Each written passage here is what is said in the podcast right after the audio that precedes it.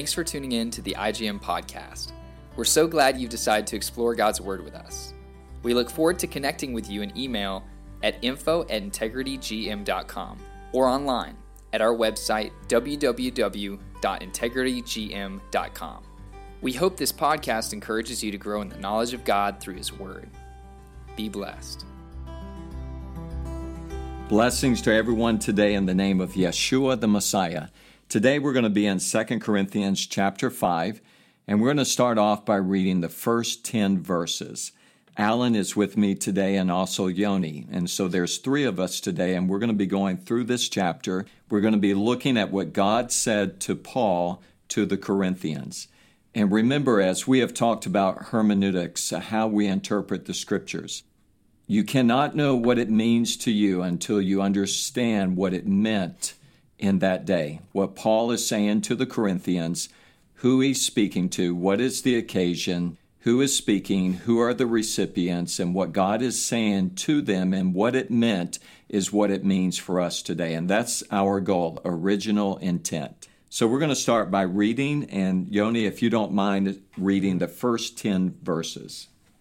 For we know that if the earthly tent, which is our house, is torn down, we have a building from God, a house not made with hands, eternal in the heavens. For indeed, in this house we groan, longing to be clothed with our dwelling from heaven, inasmuch as we, having put it on, will not be found naked. For indeed, while we are in this tent, we groan, being burdened, because we do not want to be unclothed, but to be clothed, so that what is mortal will be swallowed up by life.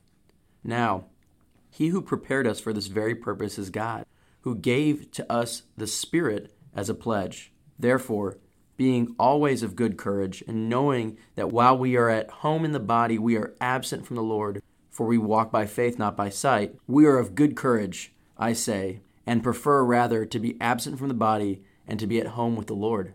Therefore, we also have as our ambition, whether at home or absent, to be pleasing to Him.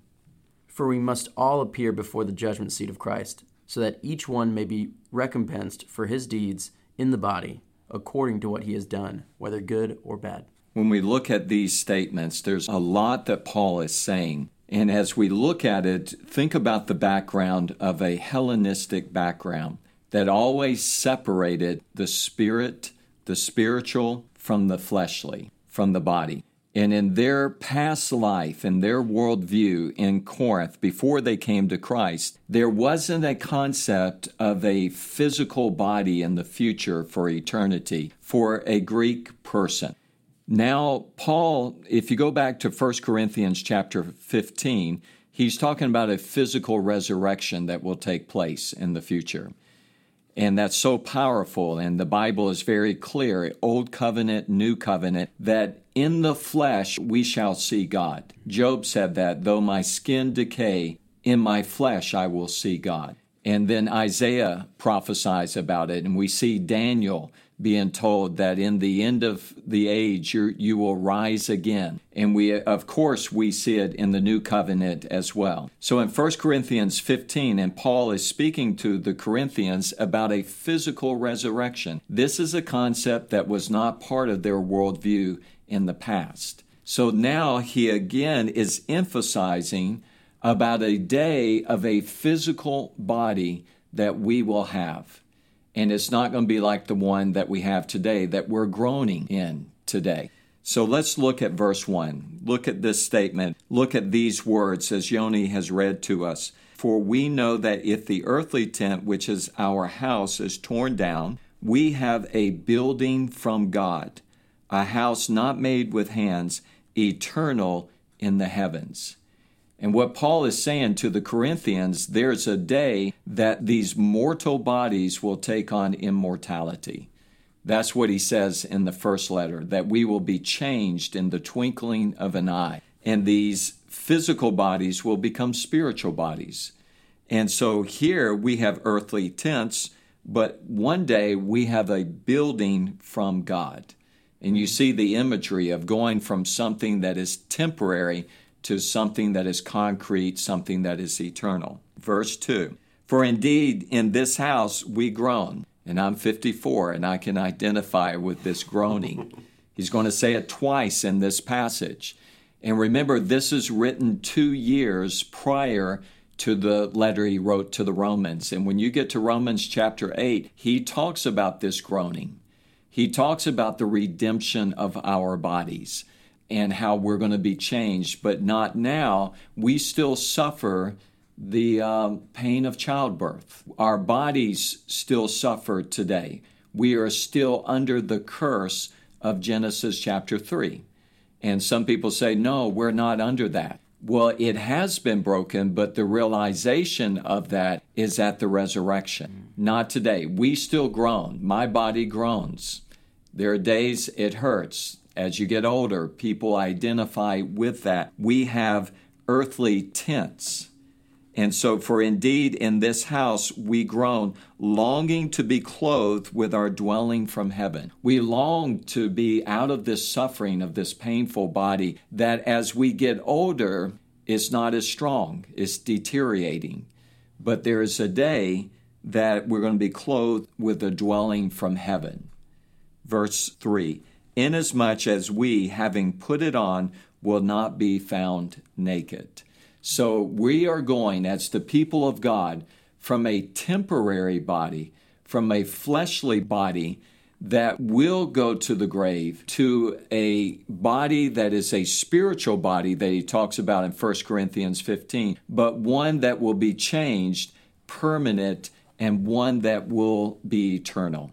So let me ask you so when I'm reading this, and maybe you could clarify it, I, I'm not, I'm personally just not as convinced that the clothing we're putting on is necessarily a physical clothing. I mean, I, I, see the argument in the in the sense that Paul has been saying that there is a fleshly resurrection, but you know, when I read verses like like verse three, and so much as as we having put it on will not be found naked, and then this following verse, you know, for we, we long, but we want to be clothed, so what's we're swallowed up by life. It just doesn't feel necessarily like because I, I see that also applying the spiritual sense. I don't know if maybe it's exclusive, maybe it's not exclusive. Look at the whole context here. Okay. The whole context is that we have a earthly tent, but what is waiting for, for us is a building from God. Hmm. Something that is temporary to something that is eternal and permanent. And permanent. Hmm. And so when we look at the resurrection of Jesus, who's the only one that has been resurrected, and people say, well, no, there were others. Resurrection means to come back to life, never to die again. Mm-hmm. And you see that he had a physical body. Thomas said, I will not believe until I touch your hands and to touch the scars and to touch your side. And when he touched him, he said, I believe. There is a body, but it was a glorified body. Think about Jesus just came into the presence of the disciples, and yet it is a body. And so we see a resurrected body. In 1 Corinthians 15, he talks about how we will take on immortality with a new physical body. Even those that have not died, when we're caught up to him, we will be changed in the twinkling of an eye. And the whole emphasis is that we're going from a body that is a earthly tent to a building from God. But it is, for me, uh, Yoni, a physical body that's being emphasized here. No, I was just going to say, I think I think this is one of those things you could chalk up to. You're just not going to know till till you get there and it mm. happens. You know, I think our idea of flesh now is what we see in the natural. Mm-hmm. You know, there are some examples, and you know, of seeing Jesus in this glorified body, and oh, yeah. you know, Paul mm-hmm. saw him with the bright light and all this kind of heavenly type mm-hmm. stuff that, that is surrounded with that, but it's just things that maybe our, our mind just can't comprehend. Is kind of how I, I look at it. And yeah, fleshly body, but what is flesh that's that's immortal look like? That's resurrected.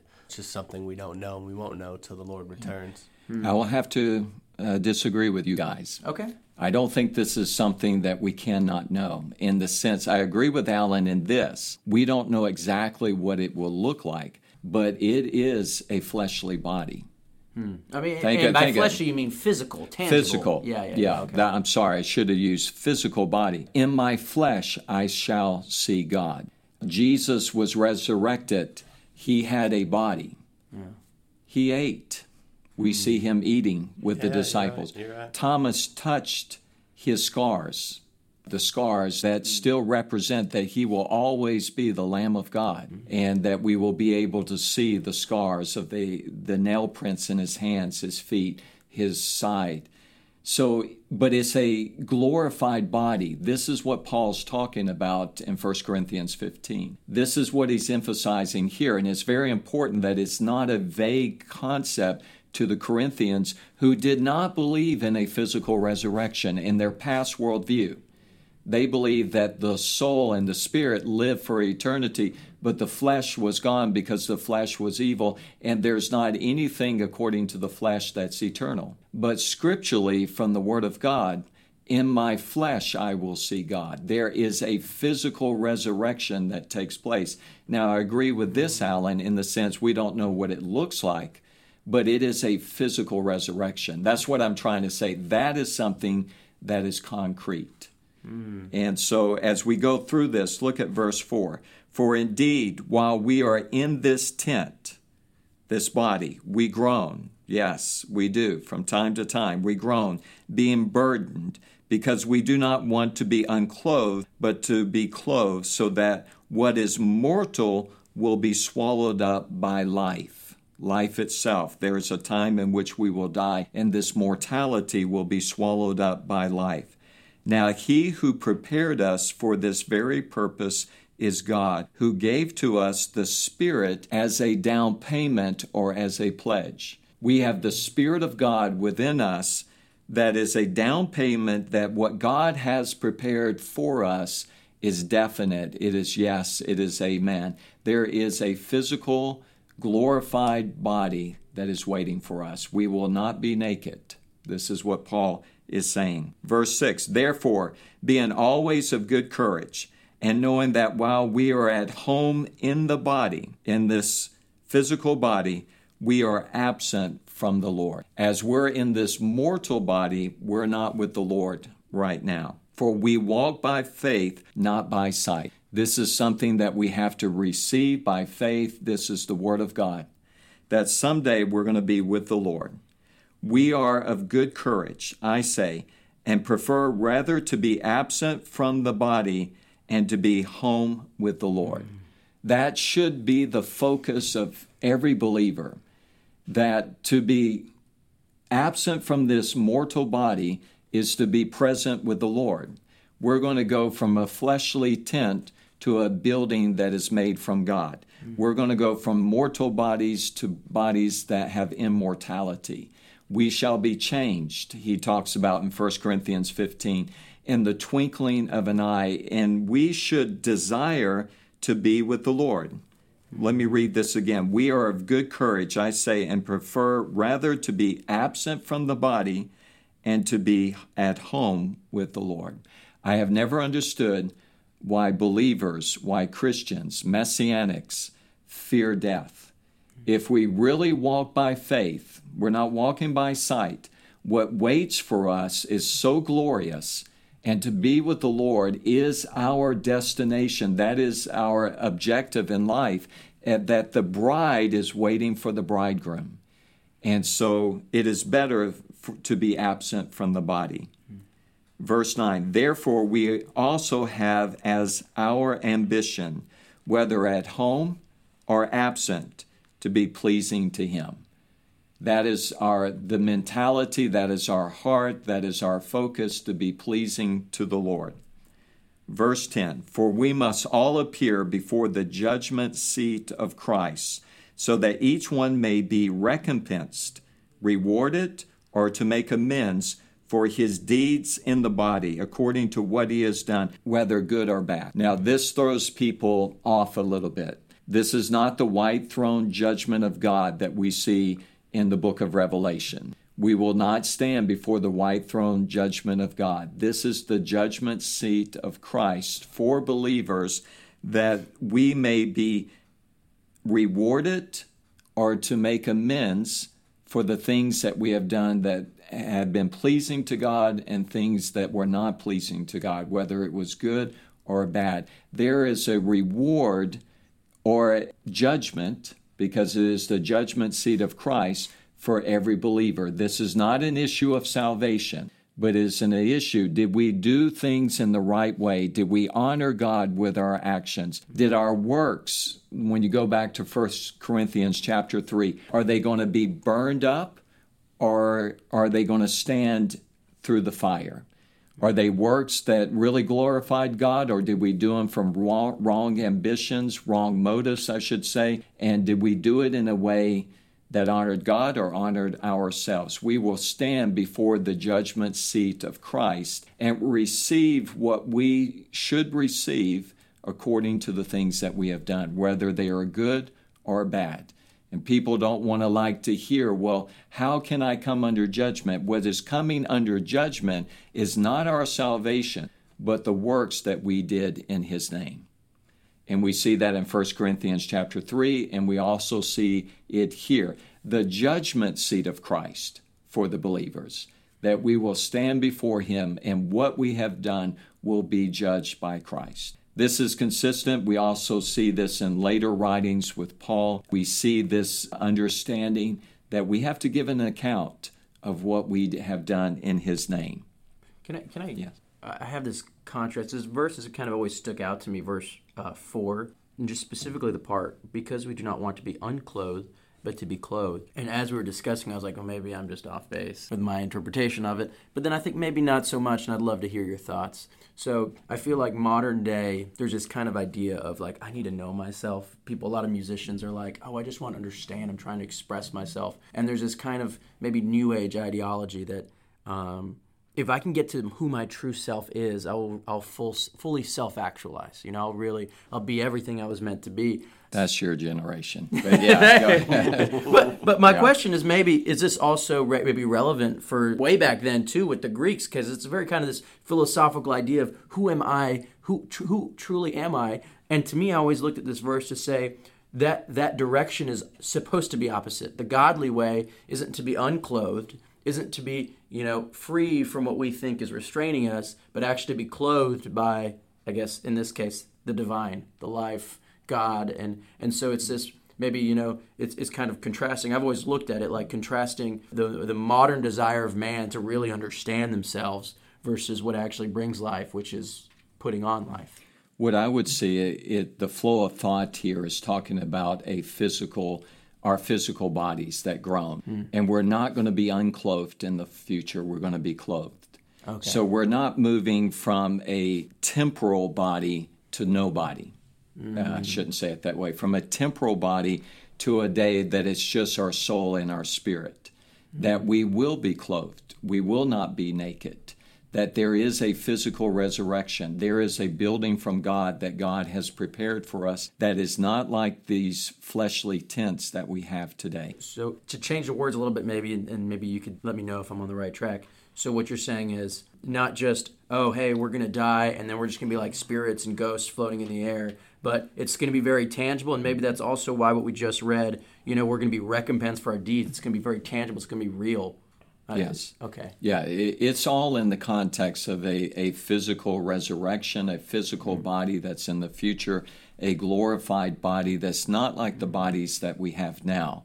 Like that's where I agree with Alan. We we cannot comprehend what that's going to be like. We have some glimpses of it with Jesus mm-hmm. and his resurrected body. However, this is the context in which he's writing to them about, which is a new concept for them hmm. in their past worldview. But this is a Hebrew worldview. The Greek worldview tried to separate those things. The Hebrew worldview is that in my flesh I shall see God. There's a physical resurrection, that we are body, soul, and spirit, and we are one. The Greek Hellenistic worldview tried to separate those things, mm. and it led to what we know of as Gnosticism and that sometimes it doesn't matter what I do with my body as long as my spirit is good. Uh, so, and he's kind of bringing it straight to that point right here right. by saying we are going to be judged by what we actually do. Yes, but that's a different context that we're not dealing with right mm-hmm. here. We're dealing with these temporal bodies will become eternal bodies. We're not going to be unclothed. We're going to be clothed in the future. Mm-hmm. And it's not going to be a fleshly tent, it's going to be a building from God. Mm-hmm. And it fits very well to what he said to them at the end of his first letter, 1 Corinthians 15. And there he's very specific that these bodies will take on spiritual bodies and they will be changed and they're going to be perfect. They're not going to be like the bodies that we have today that does what? We groan. Mm. And you two are young and you don't groan like I groan.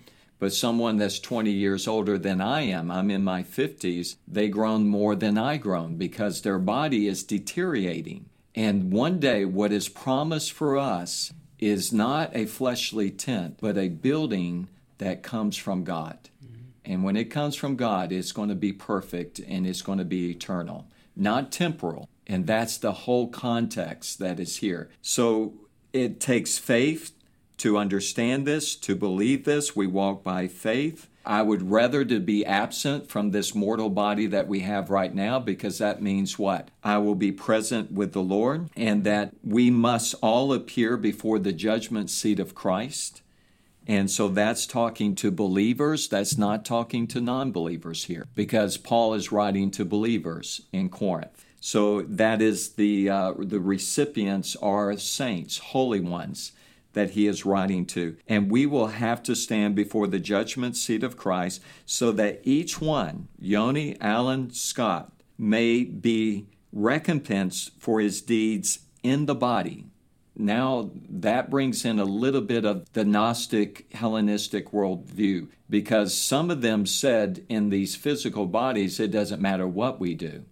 We can go out and sin, we can go out and get drunk, we can go out and sleep with prostitutes because it's just our bodies that does that, not our spirit, because our spirits have a knowledge of Christ. They separated your life in the flesh from your faith. Mm-hmm. So here, for his deeds in the body, in these mortal bodies, according to what he has done, whether good or bad.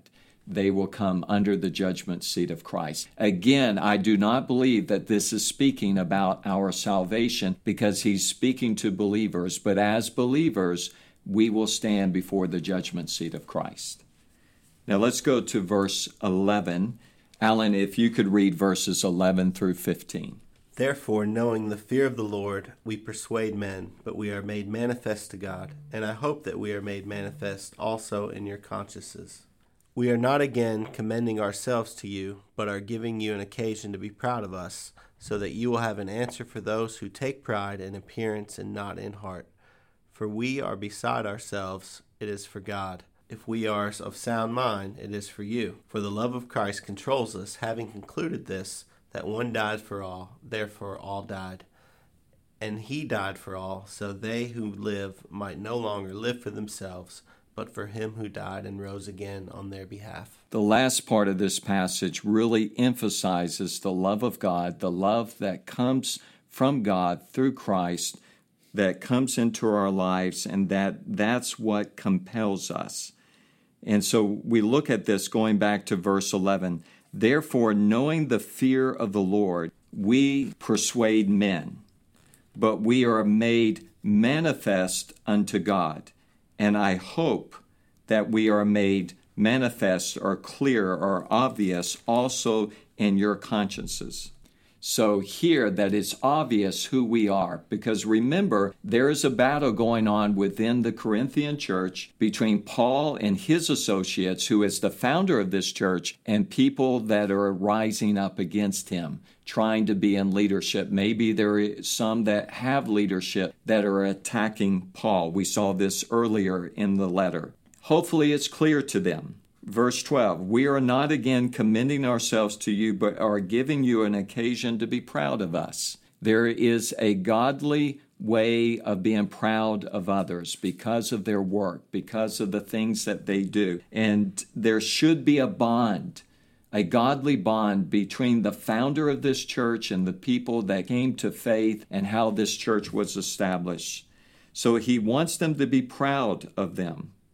So that you will have an answer for those who take pride in appearance and not in heart. Now, when you look at this, what I kind of try to assume here is what's going on that some are putting a focal point on a physical appearance or how a person looks and take pride in their presentation. But what is important, Paul is saying, is not that, but it's the condition of the heart.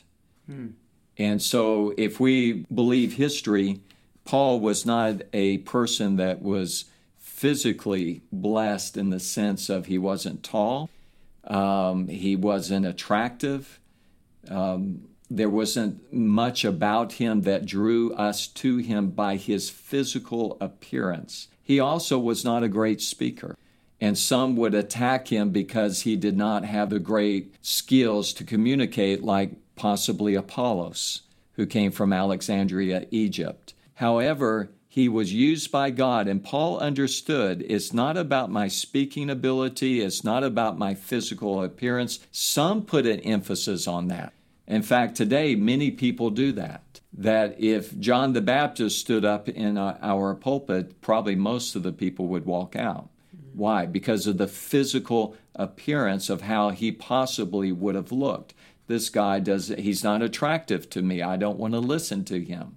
He's not dressed in a certain way. The physical appearance is not what is important, but however, some in Corinth are putting a emphasis on appearance and not in the heart.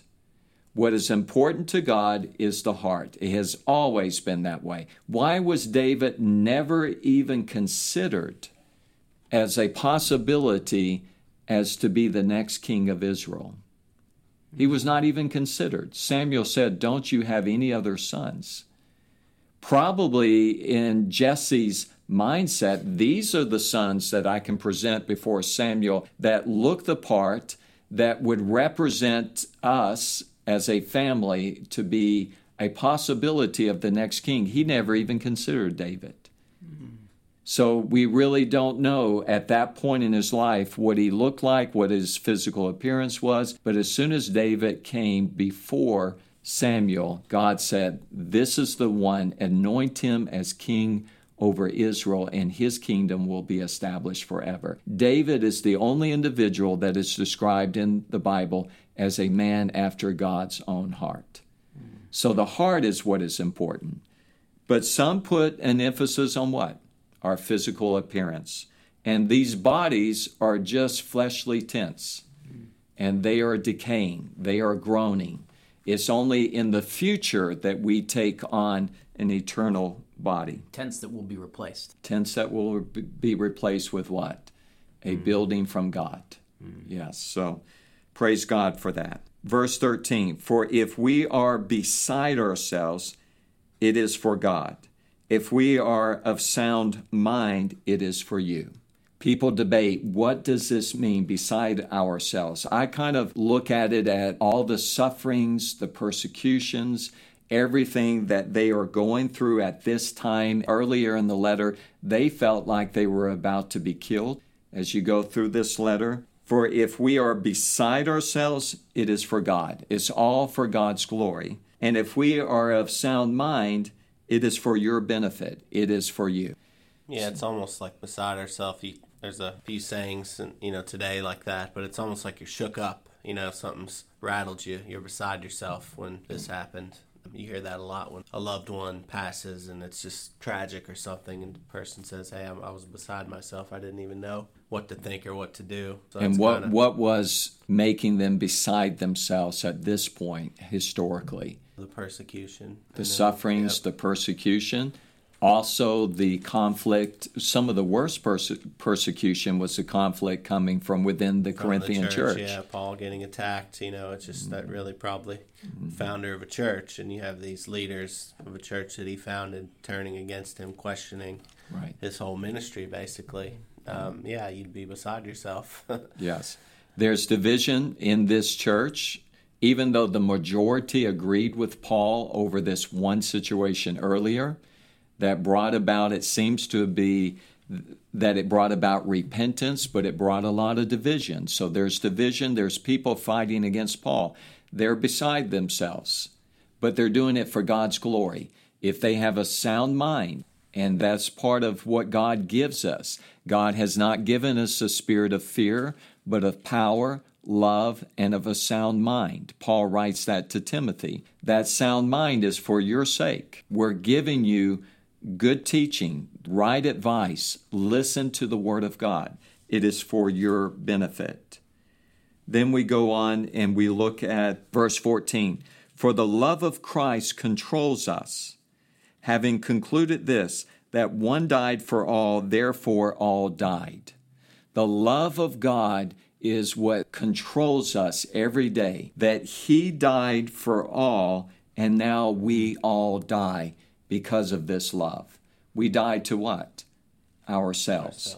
Hmm. Let me read this again. For the love of Christ controls us, having concluded this, out of the love of Christ, this is my conclusion that one died, Christ died for all, therefore all died. Hmm. So, through this death, the love of God that is demonstrated through Christ, think about what he's going to write in Romans chapter 5. God demonstrates his love towards us, and while we were yet sinners, Christ died for us. Mm-hmm. Who can understand that type of love? That controls us. Therefore, the conclusion He died for all, therefore, all died. And He died for all so that they who live might no longer live for themselves. And I want to say this our walk with the Lord through Jesus Christ is that we don't live for ourselves. That is bondage, that is slavery. We die to ourselves, but for him who died and rose again on their behalf. Let me read that again. Verse 15 And he died for all, so that they who live might no longer live for themselves. We who are alive, so that we can just get rid of this boring, insignificant life of trying to live for ourselves that we die to ourselves, but for him who died and rose again on their behalf. We're living for him. That is the focus of our lives to glorify God through Jesus Christ. And it's it almost seems like it's kind of bringing it back to, to verse 12. It's kind of tying it together where it says, you know, we do not take pride in appearances, but in the heart. Because it says, so that you will have an answer for those who take pride in appearance and not in the heart. And if you know we're beside ourselves, it's for God, and if we are for sound mind, it's for you. And then he kind of ends it by saying, "We're we're all dead. Those physical appearances are meaningless now." Um, and uh, we're we're dying to ourself. That shouldn't be what is important. We're not. It's not our ambition, our dreams, our hopes, our future. Yeah. A dead man doesn't have a future. We have died to ourselves and our whole life is to follow the Lord Jesus Christ. Yeah. Yeah. yeah. Do you think thinking about this and in, in sort of today's what it could be saying to the church, you know, is this, you know, you see a lot of this self help, self about me, you know, in a lot of especially Western churches, is Paul hinting at some of those issues, you know, talking about the pride and appearance it's about mm suffering. It's about dying to ourself. Do you think maybe some of the Corinthians were coming and being self focused at the church and, and, and focusing on themselves and it's about me and what can God do for mm me? And they were getting the focus off of others. Mm. Yes, I think that's human nature. I mean, you think about the three of us. Our biggest challenge every day is to die to ourselves. I mean, I don't want to do this. I do want to do this. I don't, you know, all of that is going through a battle every day of just coming to an understanding it's not important what I want to do, but God, let your will be done. And that's a daily challenge. And in this Western culture, it is so out of control within the church because almost every song, every message, everywhere we go, it's like the gospel is not even being preached because the gospel is about dying to, He died for all, and now what is our conclusion? What is our response? We die to ourselves. What does Paul say in Galatians? I have been crucified with Christ, and I no longer live, but it's Christ who lives in me. In this life that I live in the flesh, this flesh here, this mortal body, I live by faith in the Son of God, the one who loved me and gave up his life for me. So, this Western Christian message about everything about fulfilling your destiny, and God is here to help you to better yourself, and all of these things that saturate the Western church, that's not the message of the gospel. Jesus said, You want to be my disciples, you have to deny yourself, pick up your own cross, and come and follow me. And that's what it's all about. And so I'm not concerned about fulfilling my destiny because I'm supposed to be dead anyway. And people say, well, that's you're being over spiritual of that. No, that's just basic as a Christian, as a follower of Christ, as a messianic believer following the Messiah. I am to die. And it's no longer about Yoni, Alan, or Scott. It's all about him. And this is what Paul is saying to the Corinthians. That's what he meant, and that's what it means for me today. And sometimes I'm in churches and I want to walk out. I'm tired of hearing a sermon about myself. You know, I want it to glorify Him. I want to minister to Him. I want to build up the body of Christ in order that we can do something for Him, not for me. Yeah, it's incredible. I mean, imagine all of the Corinthian church or all of one of the quote unquote mega churches here in the States that would, if every believer came in and said, I'm dying in myself, I'm going to live for Christ, and let's see what I can do to serve today to somebody you know, in the body. I mean, how powerful would that be? Instead of now, it's everyone coming in. What am I going to get out of this? Oh, I didn't really get a, mm. a good word today. You know, I don't feel uplifted. I might go check out another another congregation. You know, that's the mentality now. Right. It's not how can I go and give to somebody that may be needing or hurting the body. It's really would be just a, it'd be just a dynamic change. It would turn this country upside down. Yeah. If we had a true biblical perspective of what the Christian life is all about. Yeah. So let's get back to basics. We've been saying that back to prayer, fasting, the Word of God, dying to ourselves, taking up our own cross, be willing to say, God, let your will be done in my life every day, deny ourselves, take up that cross, follow the Lord Jesus Christ, be ready for persecution and suffering because that's what He promised us. And to be able to speak what God wants us to speak and be who God wants us to be. And that's the only thing that is important. Everything else is secondary, everything else is buried in the grave. It almost seems like, from what you're saying, that this passage is just coming up against selfish ambition. Would you agree with that statement? Well, we're flowing in from this mindset of the physical body that we'll have in the future. Mm-hmm. And it's a focus on the eternal and not the temporal mm-hmm. things. And that is something that is a hard thing for us every day to face that we want to live for the temporal things and not the eternal things of God. So I think that's more of the battle of where he's coming from. And when we talk about uh, what is our response, the love of God controls us and how we live our lives. So therefore, he died for me and he died for all, therefore I'll die. What is my response? I'm dying for myself so that I can live for him. Mm-hmm. That's the eternal things of God, not the temporal things of men. The temporal mindset is focused upon, yes, the things of now, the things, the physical appearance, the things about what I can achieve for myself on this earth now, but our focus should be the future and put everything into God's hands. We walk by faith, not by sight. This is how I see this this context flowing through here. Yeah, it ties together. Let's look at verses 16. I will read here. Verse 16, therefore, from now on we recognize no one according to the flesh. Even though we have known Christ according to the flesh, Yet now we know him in this way no longer. That last part of that statement gives you a clue of what he's talking about. Therefore, from now on, we recognize no one according to worldly standards.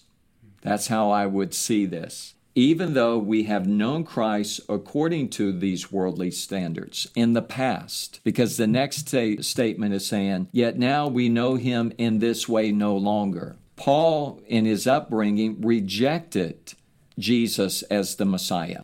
They didn't know him according to the way that he, they should have known him. But now we know him no longer in this way. We're not judging that this is a man up on a cross and cursed as everything that hangs upon a tree. They're not looking at the cross in a worldly standard and saying, How can the King, the Messiah, the Son of God, be this individual? This is how I would see this. Remember, he died for all.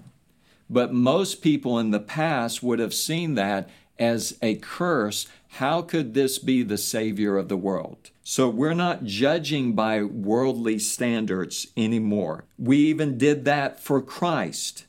Yet now we know him in this way no longer. Therefore, verse 17, if anyone is in the Messiah, in Christ, he is a new creature. The old things passed away. Behold, new things have come. Praise God. This is how we know Christ now.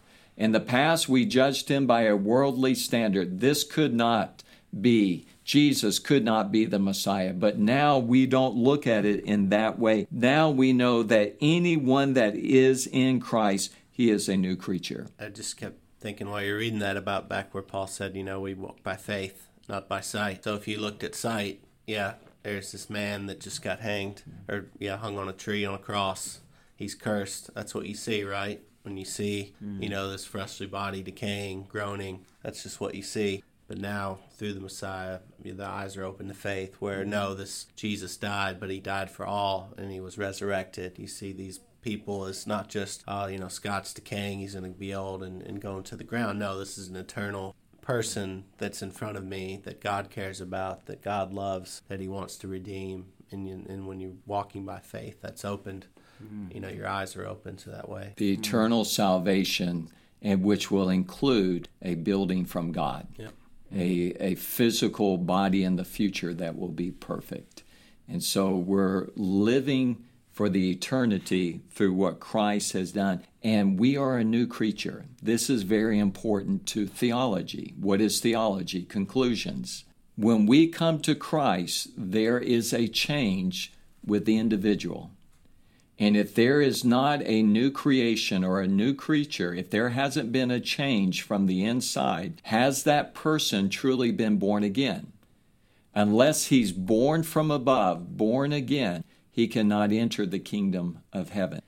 So, what I'm saying, there it has to be a change within a person. Salvation is a radical experience, it is a work of God's Spirit where we're changed from the inside.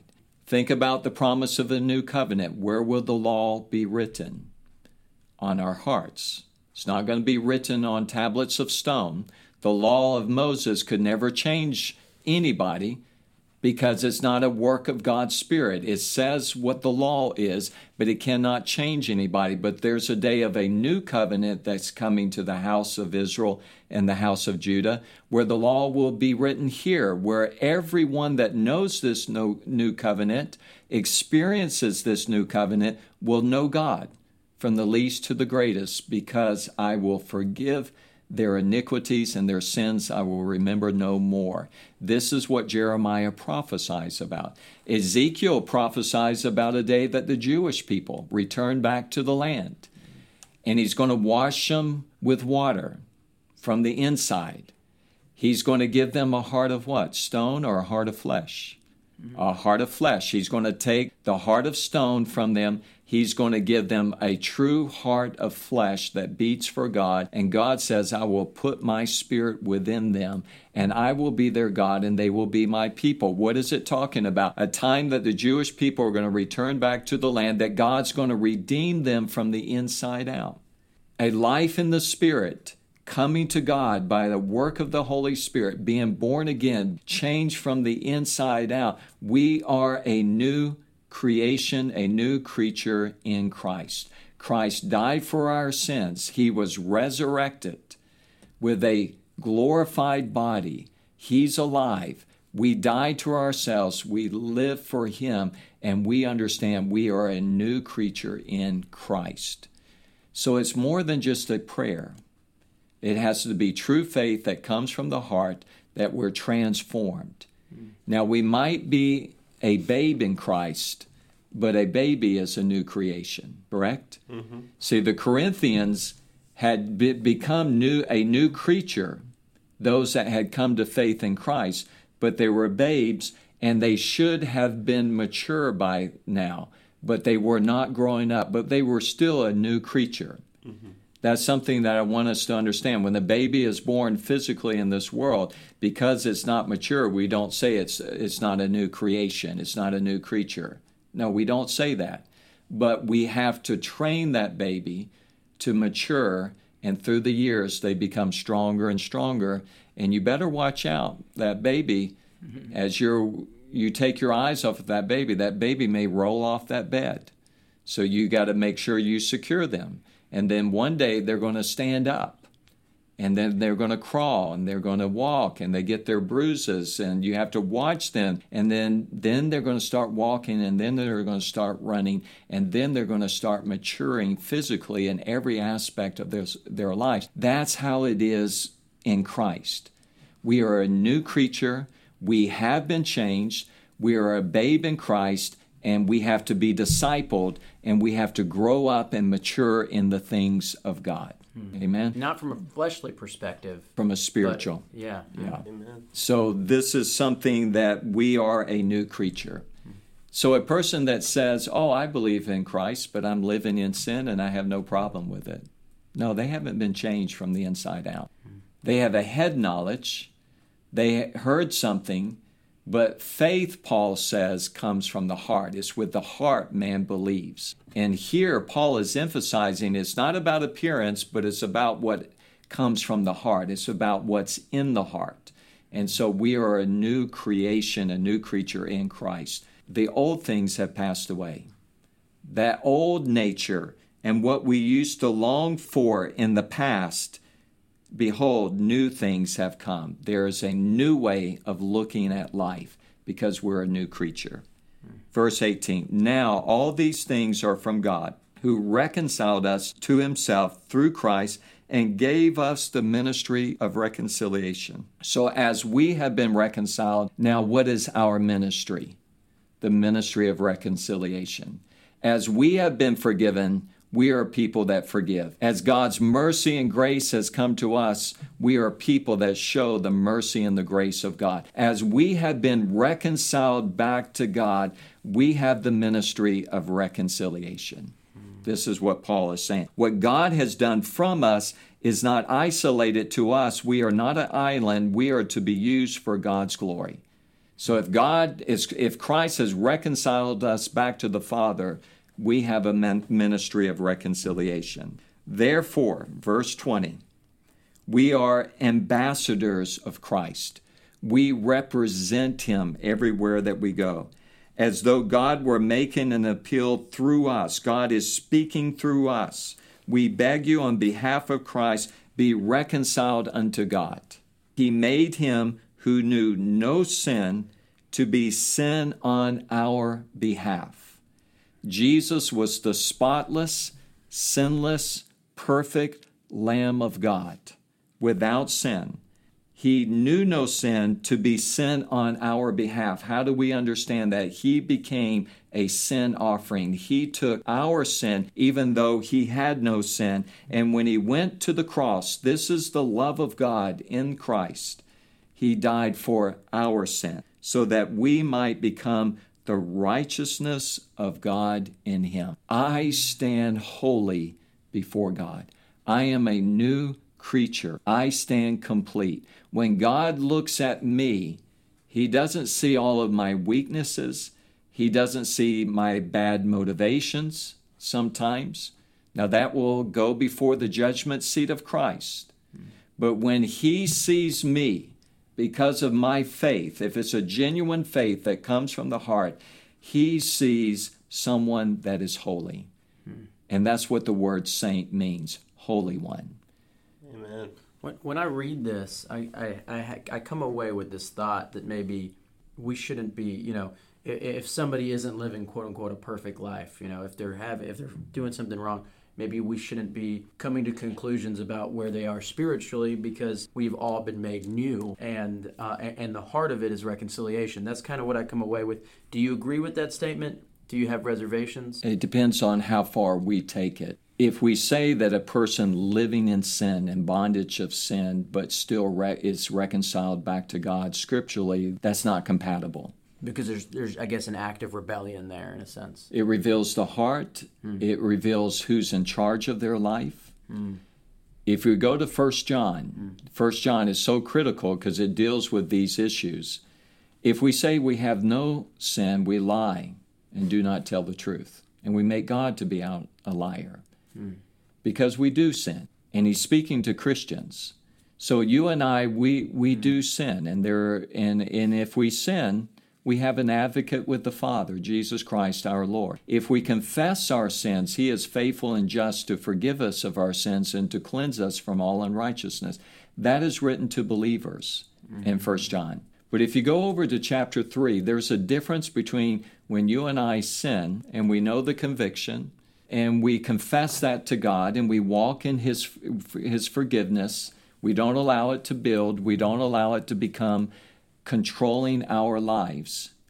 When you go to chapter 3, no one who practices sin is born of God. Mm. Jesus came to destroy the works of the devil, not for us to live in it, but to destroy it. sin, sin shall not be master over us, he's going to say in Romans, because we're not under law, we're under grace. Mm. We are slaves to him, slaves to righteousness. So therefore, what I'm saying here, Yoni, is this is that we have been reconciled back to God. Yes, we do sin. We do fall short. That's one way of understanding sin. We fall short of what we should be. It's not just the things that we do, the things that we don't do sometimes. When we knew we should have done this and taken the opportunity to be an ambassador for Christ. However, there's a difference between that and a person that is living in sin and in bondage to mm-hmm. sin. So as long as we don't go into that realm here, and the person living in sin, it reveals their heart. And this is what mm-hmm. we're dealing with in in Western culture. It's a neo-Gnosticism that separates your faith from your life. Hmm. And in the biblical worldview, you cannot do that. So what you're kind of saying is, you know, we shouldn't be judging necessarily or determining things based on the flesh. But the key here is they must be in Christ. And what does it mean to be in Christ? Okay, let's go back to the first letter. They should have been judging in chapter 5 the man that was sleeping with his father's wife. Mm-hmm. He says, Don't we judge within the house of God? Mm-hmm. Yes. Why have you allowed this to go on? So here's a person that probably identifies with Christ. He's part of the community of faith, yet he's living in sin and the body's not doing anything about it. Mm. And he says, What? Kick him out hmm. for the sake of restoration, that his soul in the end will be saved. And we believe in the first part of the second letter that there was some repentance on the part of this individual.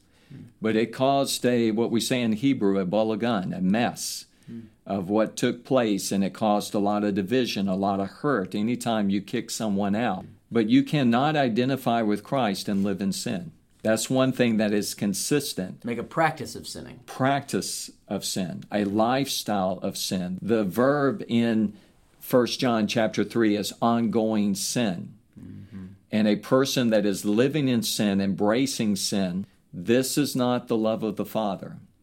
And he's going to say that the one that, that loves the world and the lust of the eyes, and the, I forget the terminology, the boastful pride of life, the love of the Father is not in him, the one that loves the world. And so the person that loves the world will be in bondage to sin. But the person that loves God, loves God through the Lord Jesus Christ, who died for our sins, our focus is on Him. Hmm. Doesn't mean I'm perfect, but when God looks at my life, He doesn't see that imperfection, He doesn't see that weakness. He sees a new creature. He sees a new creature and he sees the righteousness of Christ. Mm. And that's where I would keep that context mm. here. Yeah. And I'm glad you brought that up because it, it, it gets so confusing to people sometimes, but it's very clear within Scripture. Yeah. And- Contextually, in the whole yes. context of what he's saying. Yes. And this should bring humility when God looks at Yoni's life, at Alan, looks at my life. He doesn't see our shortcomings. but he sees the righteousness of the Messiah, that he died for our sin. And that shouldn't make us arrogant, that should make us humble. Mm-hmm. And to say, God demonstrated his own love towards us, and while we were yet sinners, Christ died for us. And the love of God has been poured out into our hearts, Paul says, through the Holy Spirit that has been given unto us. He's going to say that in the letter he writes to the Romans. The love of God controls us. Let's pray. Heavenly Father, thank you for this time together. Thank you for your word. Thank you, God, for speaking to us today in this studio through this podcast. And Lord, I pray that we will honor you and let us be ambassadors of the Lord Jesus Christ everywhere that we go to represent Him. And Lord, let us be used by you and let us be controlled by your love. We pray in Jesus' name. Amen. If you'd like to learn more about IGM or have any questions about this podcast, feel free to reach out to us at info at integritygm.com and connect with us on Instagram at integrity underscore global and Facebook at Integrity Global Missions. If you like our podcast, please share it and leave a review. Thank you for listening. Have a blessed day.